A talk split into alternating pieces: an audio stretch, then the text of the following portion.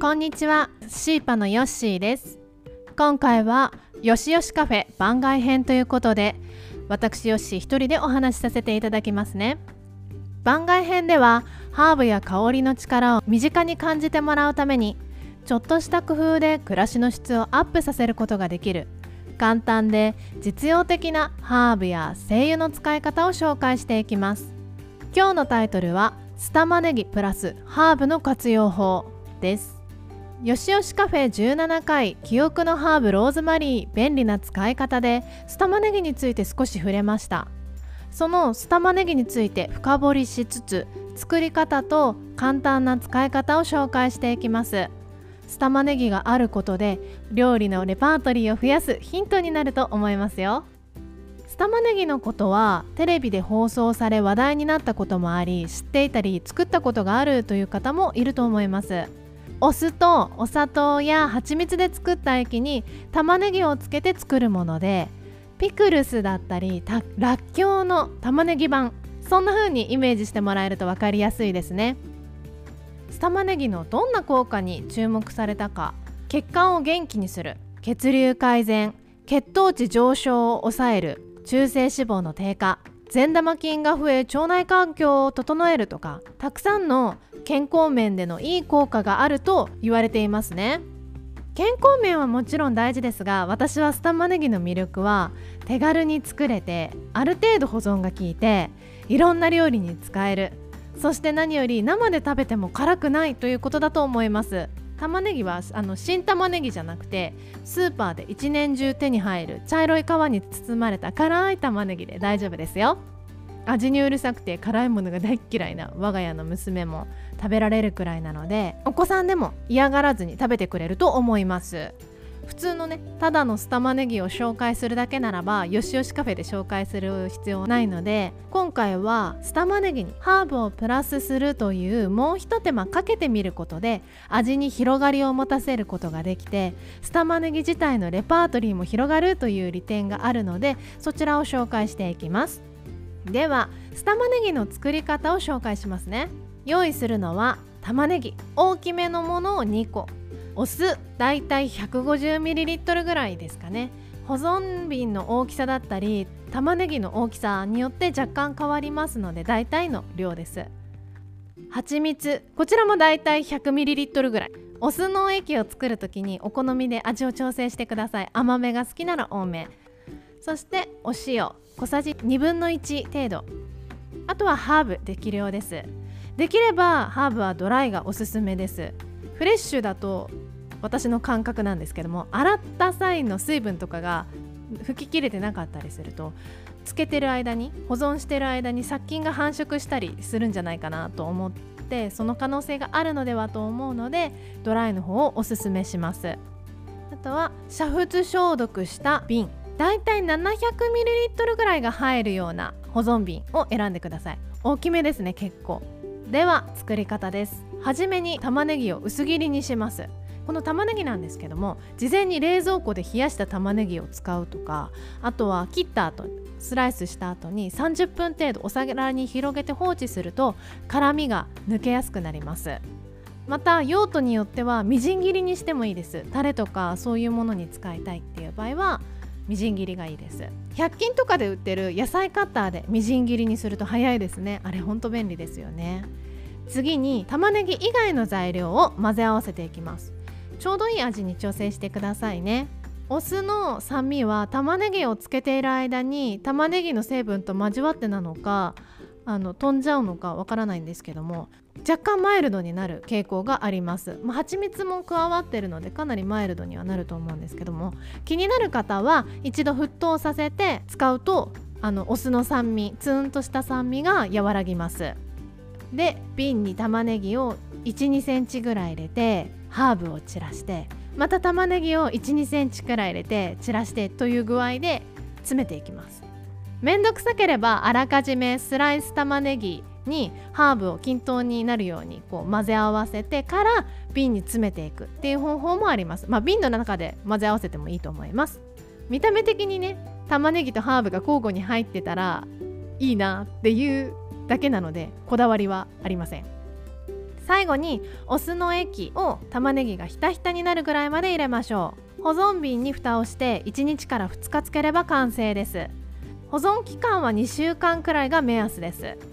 では酢玉ねぎにとても合うハーブベスト3を紹介していきます。第3位コリアンダーです。コリアンダーの爽やかさが脂っこい料理の付け合わせにぴったりです。ただコリアンダーは事前にねすり鉢とかで少し軽く潰してから使わないと香りが出にくいっていうのがちょっとネックですね。手間ですかね。なので3位ですね。第2位キャラウェイ。キャラウェイの香りって私の中で少しジャンクな感じがするんですよ。キャラウェイ自体はとてもいいものなんですが分かりませんかね？なんか香りを嗅ぐと分かる方もいるかもしれないんですけども。でまあカレーのスパイスに入っているので少しカレーを連想させるというか。うーんとにかくまあね食欲食欲をそそる香りですね。これが正しいかも。まあその香りは玉ねぎの香りともとってもマッチします。なのであのウインナーとかをパリパリに焼いたものとかと一緒に食べると美味しいですよ。うん。第1位はローズマリー。ローズマリーの華やかな風味が酢玉ねぎに加わることで酢玉ねぎが万能付け合わせタレドレッシングになるんです。例えば鶏もも肉に塩コショウして皮をカリカリに焼いたものと入りのローズマリー入りの酢玉ねぎを一緒に食べるとあっさりして次々に食べたくなっちゃうのはもちろんなんですけど塩コショウして焼いただけの鶏肉が本当になんか華やかな味に変わっちゃうんですよね。これはぜひ試してもらいたいです。あの私の食レポ能力のなさがとてももどかしいです。あとハーブをあげるとすればクミンやニンニクローゼルなんかも試す価値ありですね。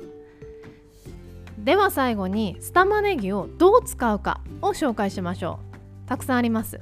サンドイッチ。カリカリに焼いたベーコンとの相性は抜群できゅうりやトマトレタスチーズとたくさん具を挟んで食べてみてください。酢玉ねぎがドレッシングのように作用してたくさんの具があってもたく口の中で味をまとめてくれます。続いてタレやドレッシングとして使う方法。タレのタレやドレッシングの場合はみじん切りにして酢玉ねぎを作るか酢玉ねぎをみじん切りにして使った方が使いやすいです。お醤油をプラスして加熱すれば立派なタレが完成します。牛豚鶏何でも OK ステーキにかけたらもう箸が止まらなくなります。もう多少の脂っこいお肉もパクパク食べられちゃいます。あとは唐揚げにかけたりドレッシングだったらみじん切りした酢玉ねぎにオリーブオイルと胡椒をプラスしてよく混ぜましょう。それで自家製のドレッシングの出来上がり。すごく簡単にできますよね。うーんコリアンダーの酢玉ねぎだったら生姜焼きに使っても美味しいですよ。酢玉ねぎの酸味は加熱で和らぎますしコリアンダーと生姜の相性もいいんです。何よりもコリアンダーがいいアクセントになるんですよ。コリアンダーってねあの結構日本の家庭料理と合うんですよ。スモークサーモンと一緒に酢玉ねぎもいいです。見た目もいいですしね。オレンジ色のスモークサーモンにオフホワイトの酢玉ねぎプラス黒胡椒の黒。少し緑をプラスしても綺麗ですね。ハーブを脇に置いたりして。オリーブオイルを回しかけるのも忘れずに。パーティー料理としても使えます。サーモンとの相性はもうとにかく抜群です。ムニエルにしたスモークサーモンと一緒に出してもいいです。あとは生ハムとの相性ももちろんいいですよ。生ハムとチーズとハーブ入り玉ねぎとか。クラッカーに生ハムと一緒に乗せてあげたりしても美味しいですね。これはまあ無難ですけどカレーの付け合わせ。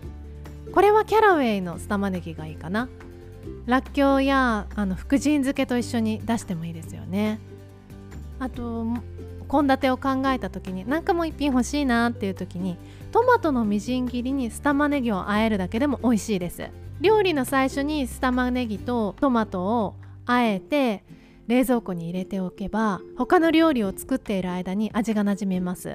もしあればドライのパセリだったり散らしてあげてもいいです。なくても酢玉ねぎにねすでにハーブが入っているので十分ですね。あとはタルタルソース。タルタルソースって作るのめんどくさいですよね。市販のタルタルソースを買っても使い切れなくて結局賞味期限切れになってしまうなんてことよくあります。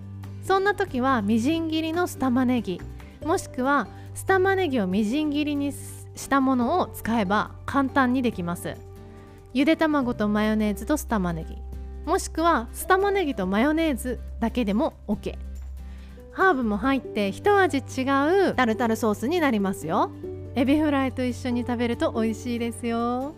とまあスタマネギの使い方はたくさんあるので作って常備しておくとレパートリーが簡単に増やせるんです。例えば今日はメインの材料は鶏肉。いつもは照り焼きだから今日は塩コショウで焼いてスタマネギと食べようかなとか。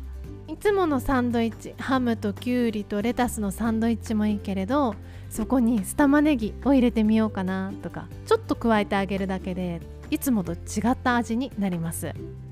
是非スタマネギプラスハーブ試してみてください。